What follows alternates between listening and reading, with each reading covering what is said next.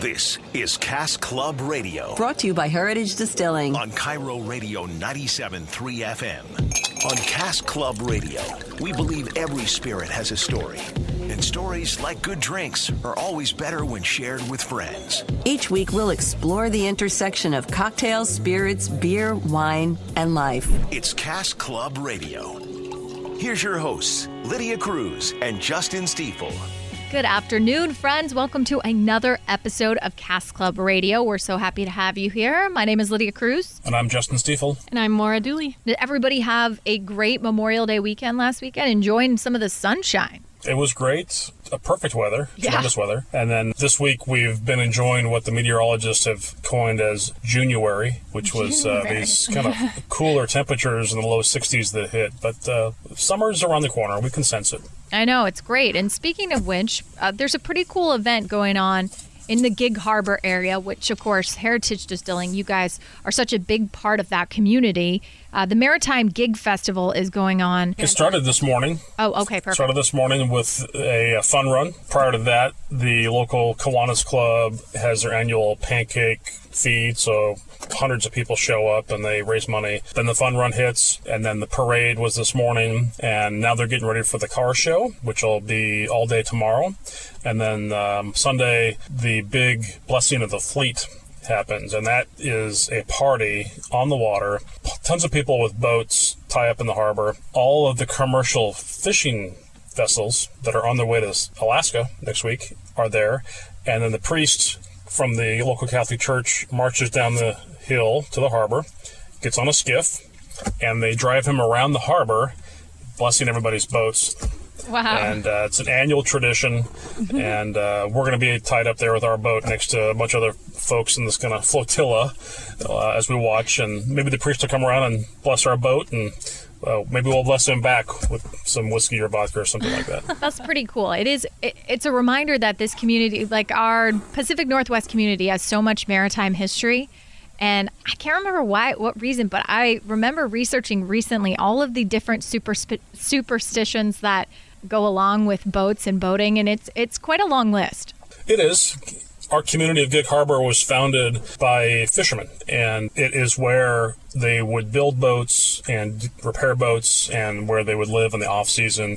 And our community still has more active net sheds than any other uh, community on the West Coast. Those net sheds are the uh, very cool antique looking buildings that are built on pilings out Oh, yeah. into the water. And they actually store their nets and buoys and all their fishing gear. And that's where they work on repairs of the, the nets throughout the winter. And then they would load the boats up and off they go. So this is an annual tradition that goes back decades and decades where they bless the fleet before they take that long journey to Alaska to go commercial fishing. Makes sense, man. Well, people can still be a part of it, right? Going on tomorrow. Yeah, you can watch from the docks, or if you have a boat or access to a boat, uh, just come on down and tie up on the harbor. People are very friendly, and you can tie up next to somebody's boat and, uh, you know, bring some cheese or crackers or wine or beer or soda and have a great time. Hang out with the fam. That sounds pretty fun. In the meantime, what's going on in the headlines this week? So first up in the news is uh, our friends at Diageo.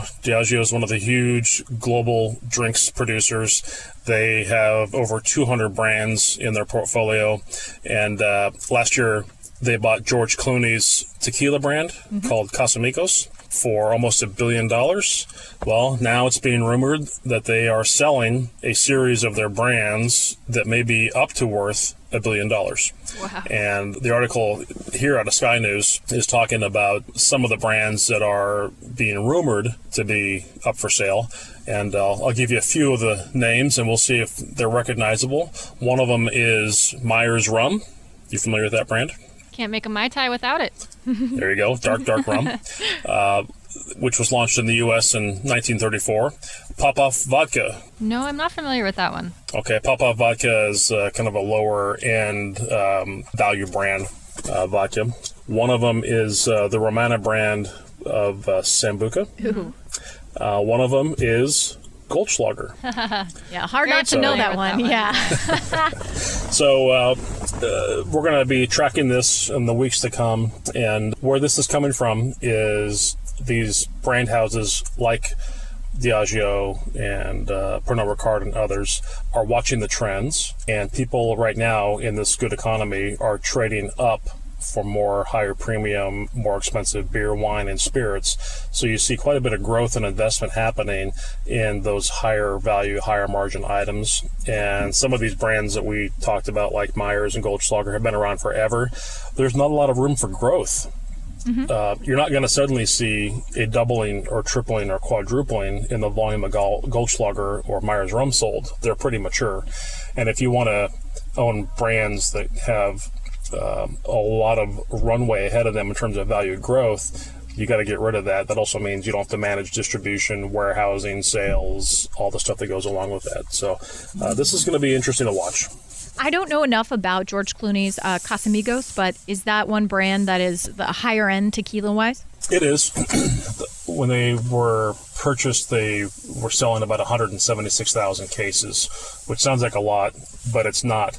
And uh, the structure that was reported about this transaction with Casamigos was that it was a $750 million cash um, with a 10 year workout, and then another 250 million in that 10 year workout if certain sales goals and volumes are being met. That's where the billion dollar came from. Impressive. Well, yeah, it'll be fun to watch this trend. You you clued me into so many of the market trends that I would not have known about before, but I find this pretty intriguing. Next up was a fun article about uh, Serena Williams, who ended up being the beer pong champ at last week's royal wedding. Yeah. And I know you guys talked about this on some of the uh, sports shows last week, but I, I made the comment why would you challenge either of the Williams sisters if it's a sport that involves a ball, a net, and a racket? Why would you even challenge them? I mean, I'm, I'm going to go so far as to say, why would you really challenge them to any sport? But yes, uh, particularly one that involves a racket. I got to imagine she gets that racket in her hand. She gets very aggressive, and she's like I'm gonna I'm gonna own this game. So, uh, kudos to Serena Williams for being the beer pong champion at the royal wedding. Something I'm sure past kings and queens never thought would ever be uttered in the same sentence. The other thing I love about this is that she was apparently in uh, sneakers with her Valentino dress. Yes, So classy. So still classy and fashionable while she's doing it. Very impressive. That's right. That's right. Up next on Cask Club Radio, it's one of the most famous, most known cocktails, dates all the way back to early 1900s to Florence, Italy, and there is an entire week dedicated to it in this local area. And the even better part, you can drink them for a good cause. We'll explain. It's next on Cask Club Radio.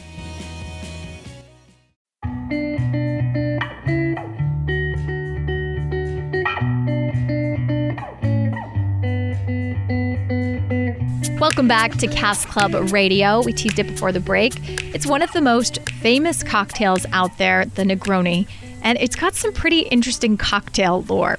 Yeah, so here's the thing it traces back to Florence in the early 1900s, about 1919, and according to reliable sources, the cocktail was born when an Italian bartender responded to a customer's demand for a stiffer riff on an American cocktail. The patron, Count Camillo Negroni, had picked up a taste for strong liquor apparently while working, this is the best part of the story, as a rodeo clown in the American Wild West and ended up giving his name to the resulting concoction. So, hence, flash forward a little more than 100 years, and we've got the Negroni, and it's a household cocktail. And this week, we're celebrating Negroni Week in Washington, and Heritage Distilling a part of that. Yeah, we're joined up to celebrate Negroni Week, and, and it's not just in Washington, it's nationwide. It's the week dedicated to the classic cocktail of Negroni, presented by Imbibe Magazine and Campari. And Campari is the most famous brand of the Italian li- liqueur that comprises the uh, liqueur base of the Negroni cocktail. So Negroni Week was launched in 2013, and from 2013 till now, it's grown from about 120 venues that started participating in 2013 to now almost 7,700 Wow. venues, and they've collectively raised about a million and a half dollars for charitable causes as uh, part of Negroni Week, with the bars and restaurants dedicating some of the proceeds to those charities of their choice. Yeah, it's pretty cool. Looking at what Washington has in store for Negroni Week, some of the charitable partners for Washington include the Arbor Day Foundation, the Little Free Library, Northwest Immigrant Rights Project, PAWS, and the Surfrider Foundation. And when I looked, I found 73 venues participating in the Seattle area. Wow. That's a lot. That's on negroniweek.com where you can look that up. Yeah. Yeah, so we're proud to be participating in Negroni Week, and uh, of course, we make gin, which is uh, an important part of uh, making the cocktail. Yes. And uh, we are partnered with uh, several of the venues around the western part of Washington. And uh, if, if folks want to keep tabs on the Negroni Week and they want to follow what's happening on Imbibe's Instagram or they want to take photos and post on Instagram or on Twitter, they can go to the Imbibe feed at Imbibe and then hashtag Negroni Week. And of course, uh, be sure to mix yourself a Negroni, get yourself some Campari liqueur and uh, some Elk Rider gin, and have a go at it. We'll have a great recipe that you guys came up with for a unique twist on this, but maybe just for the people who aren't familiar with Negronis, we should talk about what, what are the basic ingredients and why they've become such a popular drink. Well, the basic ingredients are going to be gin and Campari and uh, a twist. Some people like to use an orange twist. Some people like to use a lemon twist. You may put in some kind of uh, heartier spice as a floater as well, or some kind of uh, garnish. But uh, very easily get a shaker, ice, add the Campari and the gin, and then add your twist to it. And I like them because it's a balance of sweet, herbal, and chalky is not the right uh, word to use for the texture, but it's it forces you to pause and enjoy the cocktail without having it in too large of dr- drinks or or you know swigs. It's that herbal part of the Campari liqueur that provides that depth of flavor that counteracts with the very botanical notes of the gin. Is this a cocktail that plays really well as the temperatures get warmer and things heat up? I mean, not only that, it's it's a really pretty cocktail, right? It's beautiful. Yeah, the Campari liqueur itself has that beautiful kind of orange uh, glow to it, and uh, it's perfect for hot summer days because you shake it and serve it chilled in a martini glass, and uh, the colder the better. And you can see kind of the beads of sweat condensing on the outside of the glass if uh, it's a really hot day. And uh, it's the kind of thing where you just sit out on the deck or uh, under an umbrella and have a couple of them and enjoy the view around you. Yeah. And you guys have a pretty awesome summer version, right? So yes, we have a strawberry peppercorn Negroni, and uh, this uses sweet vermouth, Campari, gin, fresh strawberries, and pink peppercorns that have been crushed. And that's our twist on it. So uh, start off, crush your peppercorns about a quarter of a teaspoon, place them into the glass, add two strawberries and muddle them, and then add ice. And the remaining ingredients are going to be one ounce of sweet vermouth, one ounce of Campari, and one ounce of our Elk Rider gin. Stir them a little bit, and then garnish it with a fresh strawberry and maybe an orange zest. I've never seen a fruit version of it. I would love to try this. That's that's a really cool take on it. It is. And again, this gets back to having some of that peppercorn react with the herbal, herbaceous notes that come from the Campari. It's such a kind of a cult cocktail. We talked last week about how Harry and Meghan like Negronis. Do you think that there's a cool factor to it as well? I think there's a cool factor to the idea that you are sitting around with your compatriots all around the country celebrating the same type of uh, adult beverage and knowing that you're supporting some good causes that are going to support local charities and, and raising money for that. I also think that there's a club of Campari, kind of like the club of Fernet, uh, where the bartenders Yeah. get together and enjoy these uh, more herbaceous liqueurs that have a lot going on in them, a lot of flavor notes, a lot of deep textures, and a lot of stuff that uh, can confuse the palate if it's not mixed properly. And uh, that's where that art of mixing the, the proper cocktail comes in. Yeah, so this week we're going to celebrate Negroni Week. It's June 4th through 10th. You can find out more at negroniweek.com. You can look at the official charity partners that are uh, participating locally, and you can go to any of the local heritage uh, distillery tasting rooms Ballard, Roslyn, Gig Harbor, uh, even down in Eugene. You can pick up all the ingredients you need and uh, then get together with your friends and have a Negroni or two. Yeah, the only thing better than drinking great cocktails is doing them for a good cause. That's right. Well, speaking of summertime, we mentioned it's right around the corner. Coming up on Cask Club Radio, we talked to our friend Ali Hadeen. She has been on the show before and had some great entertaining ideas, but we talked to her specifically about summer entertaining and what you can do to throw just a great get together, a great party. That's next on Cask Club Radio.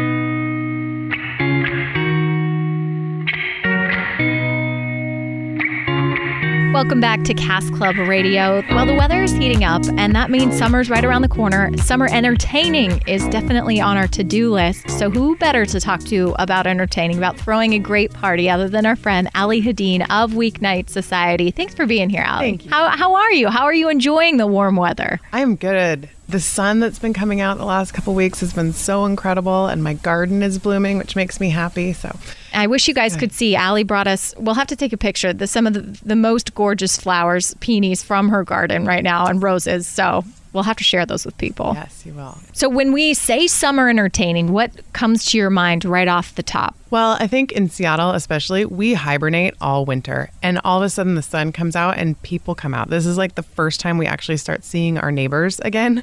So I think, especially for us in the Northwest, summer entertaining is really just like finally seeing our friends, being social, doing all those things that we might have missed out on when spring was a little bit funky or busy. Um, we can finally relax and entertain friends.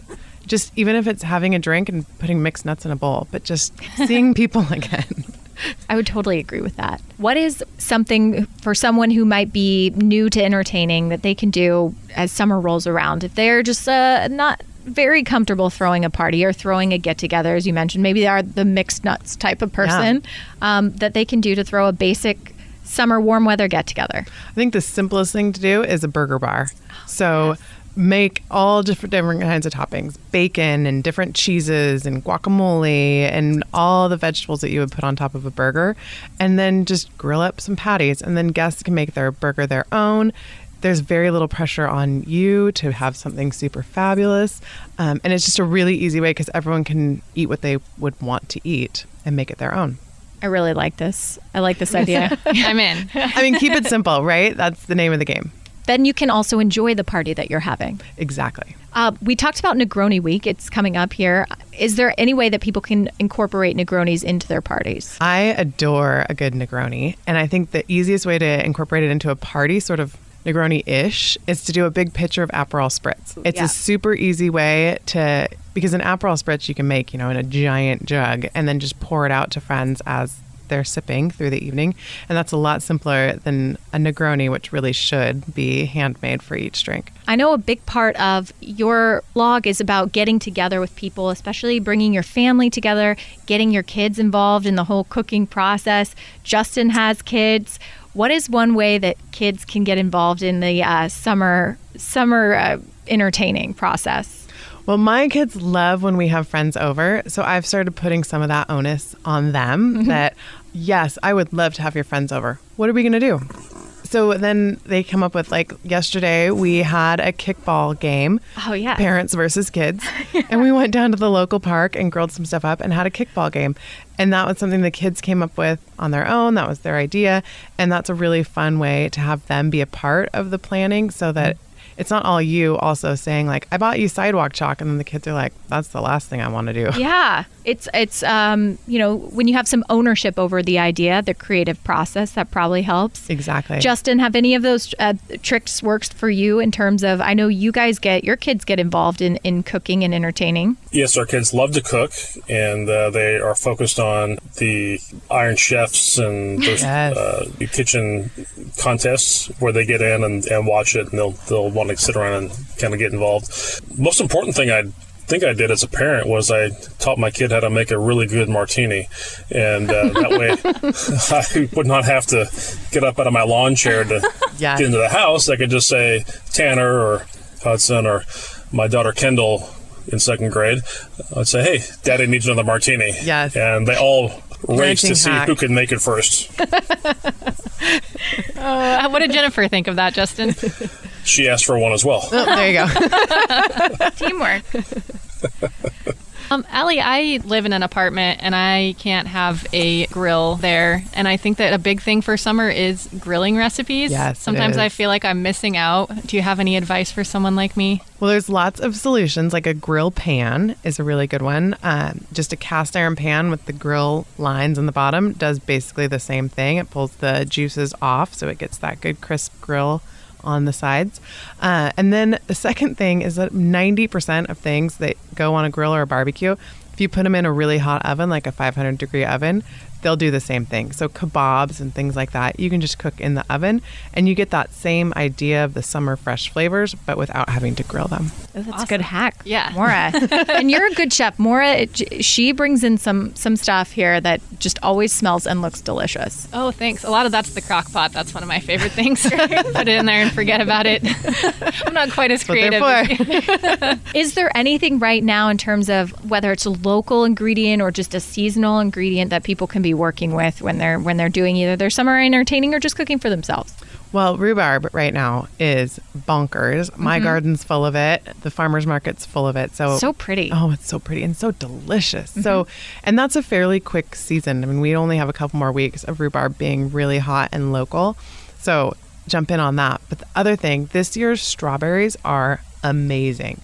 A good friend of my mom's has strawberry farm up in Lynden, Washington, and she said that this year's berries are ridiculously good. So, start finding some of those local berries. They're popping into markets very soon, and yeah, get as many of those as you can. Even that combination sounds pretty good. Strawberry is. rhubarb makes a good Yes. combination. Pie, crisp, cocktail. Somebody who maybe is unfamiliar with rhubarb, what are what are some some easy recipes or easy uh, tricks to incorporate it into cooking?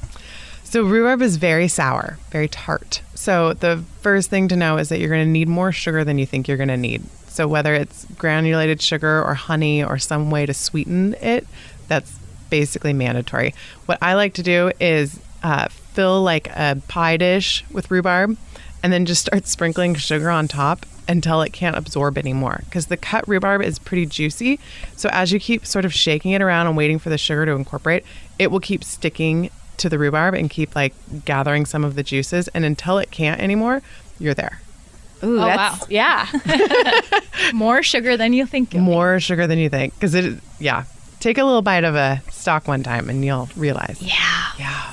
We also add BSB into our uh, rhubarb strawberry pie mix. There you go. And it has Little that bourbon. sweetness. Uh-huh. Little bourbon, little brown sugar, little cinnamon, all self-contained before you put it in the oven. Something else folks don't realize is the leaves of rhubarb are poisonous to cows and other farm animals. So don't throw them away where the farm animals are going to eat them. Oh. They will also make you rather sick. So Yes. Just to Avoid yeah, them. Don't consume, please.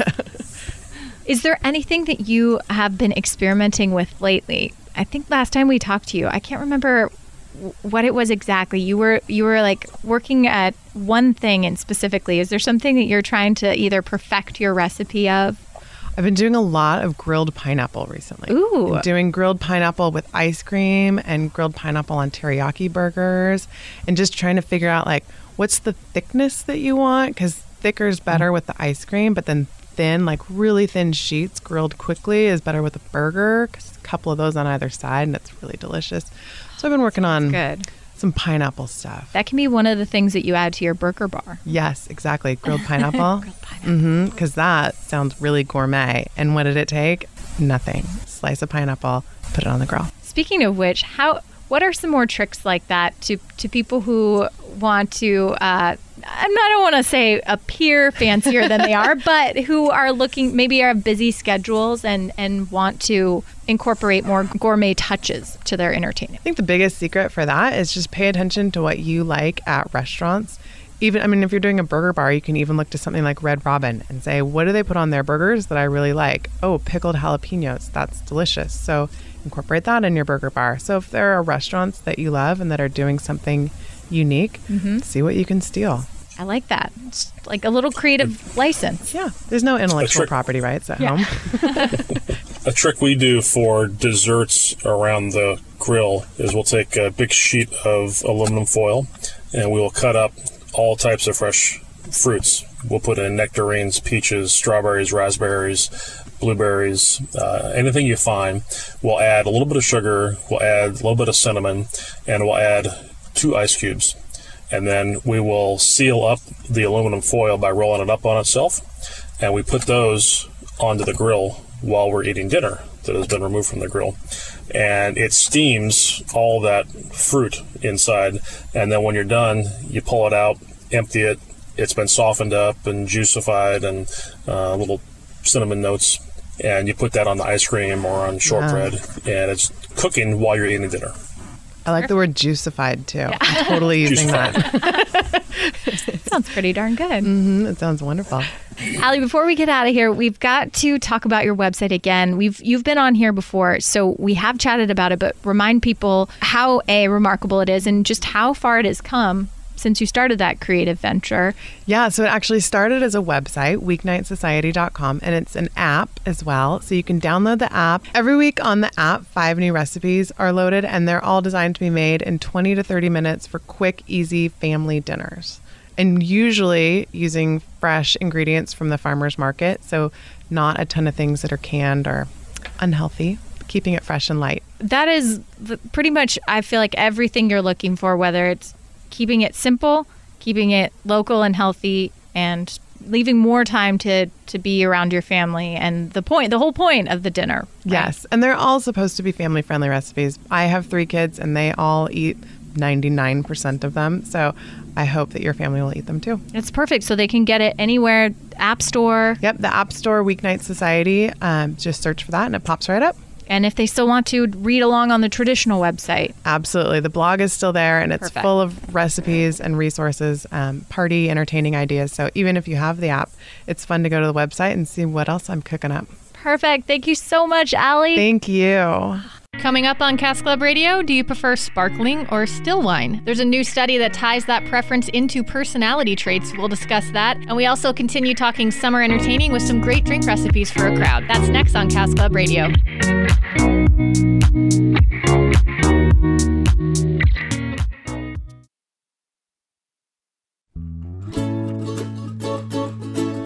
Welcome back to Cask Club Radio. Before we wrap things up, we didn't get to it in our opening segment, but this news story caught our eye and we wanted to make sure to circle back to it. According to a new research study by Kantar World Panel, your choice of wine can reveal a lot about your personality. That's right. The researchers found that between the two types of wine, sparkling wine versus still wine, the type of wine that you gravitated towards said a lot about your uh, personality and characteristics and traits. I like both. But I, I don't know. I really like sparkling wine, and apparently that means you're a partier. Well, the baseline of volume required is what set the trend. So, if you enjoy five or more glasses of sparkling wine per month, you are 72% more likely than the average adult to never leave home without makeup. Now, Wow. this this makes sense. I don't enjoy five glasses of sparkling wine a month, and I always leave home without makeup. There you go. You fit perfectly into this category. That's right. 99% of those people like to go to trendy places to eat and drink. And Prosecco and champagne drinkers are driven by aesthetics and want to stay up to date on current affairs, uh, so on. So 75% of them are willing to pay for online newspaper and magazine subscriptions. This kind of makes sense to me because I do feel like most people see prosecco and champagne as a special occasion type thing. So if you're someone that just drinks it all the time, it almost seems like you're treating yourself. Although it has Yeah, become more commonplace. I- I don't know anybody who just sits around just like casually opening up bottles of prosecco and champagne at night. Um, that is more of like a specific event-driven thing. I agree with you, Maura. It's it's also a pretty popular brunch thing and Yeah. a trendy Yes. brunch thing. So I feel like that lends itself to at least in our area going out to fancy brunch. That's right. Now, on the flip side, they asked still wine drinkers, those who uh, are drinking Cabernets and blends and you know traditional non bubblies.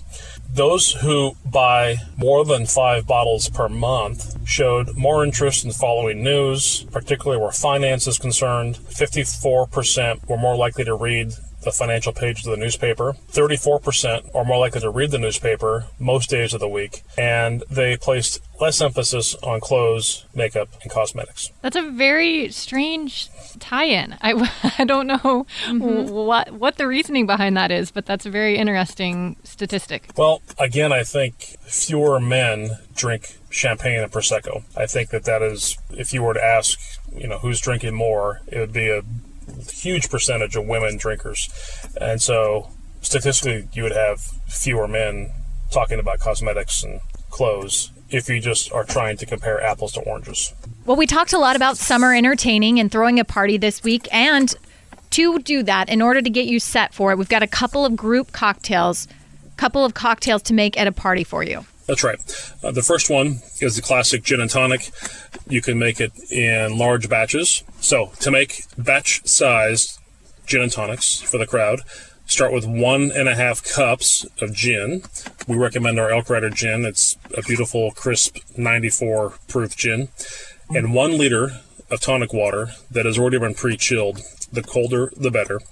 And then two uh, of the citrus notes lemon, lime, and a cucumber. You want to slice all those. So you're going to add the full liter of tonic and the one and a half cups of gin, and you're going to float the lemon, lime, and cucumber slices. Give it a gentle stir and serve it in ice filled glasses. Because you're using tonic water, you want to make this as the very last batch before your party starts so you don't lose some of that bubbly effect. What else can people make at parties? The other one we have is a strawberry pineapple punch. And this has quite a few ingredients. I'm going to read the list right now. We start with our strawberry vodka, fresh pineapple juice, fruit punch, club soda, strawberries, basil, lime, and a second lime that is for juicing.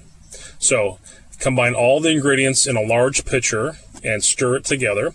And then you're going to have ice in glasses and extra strawberries and basil leaves for garnish. Here are the proportions a third of a bottle of strawberry vodka, six ounces of fresh pineapple juice, six ounces of fruit punch, 12 ounces of club soda, strawberries washed and quartered, fresh basil leaves, and again, one lime for juicing, and one lime sliced into thin circles. All that goes in the pitcher with ice, and then have fresh ice and garnish ready to pour. It's a beautifully colored drink and it'll add pop to the table. Sounds perfect. We've got you pretty much all set for summer entertaining, I feel like, in this episode of Cask Club Radio. We've got a long summer ahead. Enjoy responsibly. if you want to check out any of these recipes, as always, you can go to heritagedistilling.com. You can also download episodes of Cask Club Radio, any of the past ones that you might have missed. You can also check us out on Facebook, Instagram, and we now have almost 40,000 followers on Pinterest at Heritage Distilling. So go there, check out tons of cocktails, pin them, like them, share them, and as always, rate us on iTunes. Perfect. Well, thanks for joining us on this episode. We will see you next week. Thanks for listening to Cask Club Radio, brought to you by Heritage Distilling, part of KIRO Weekends on KIRO Radio 97.3 FM. Check us out on mynorthwest.com to learn more and catch up on past episodes. Cask Club Radio, brought to you by Heritage Distilling on KIRO Radio 97.3 FM.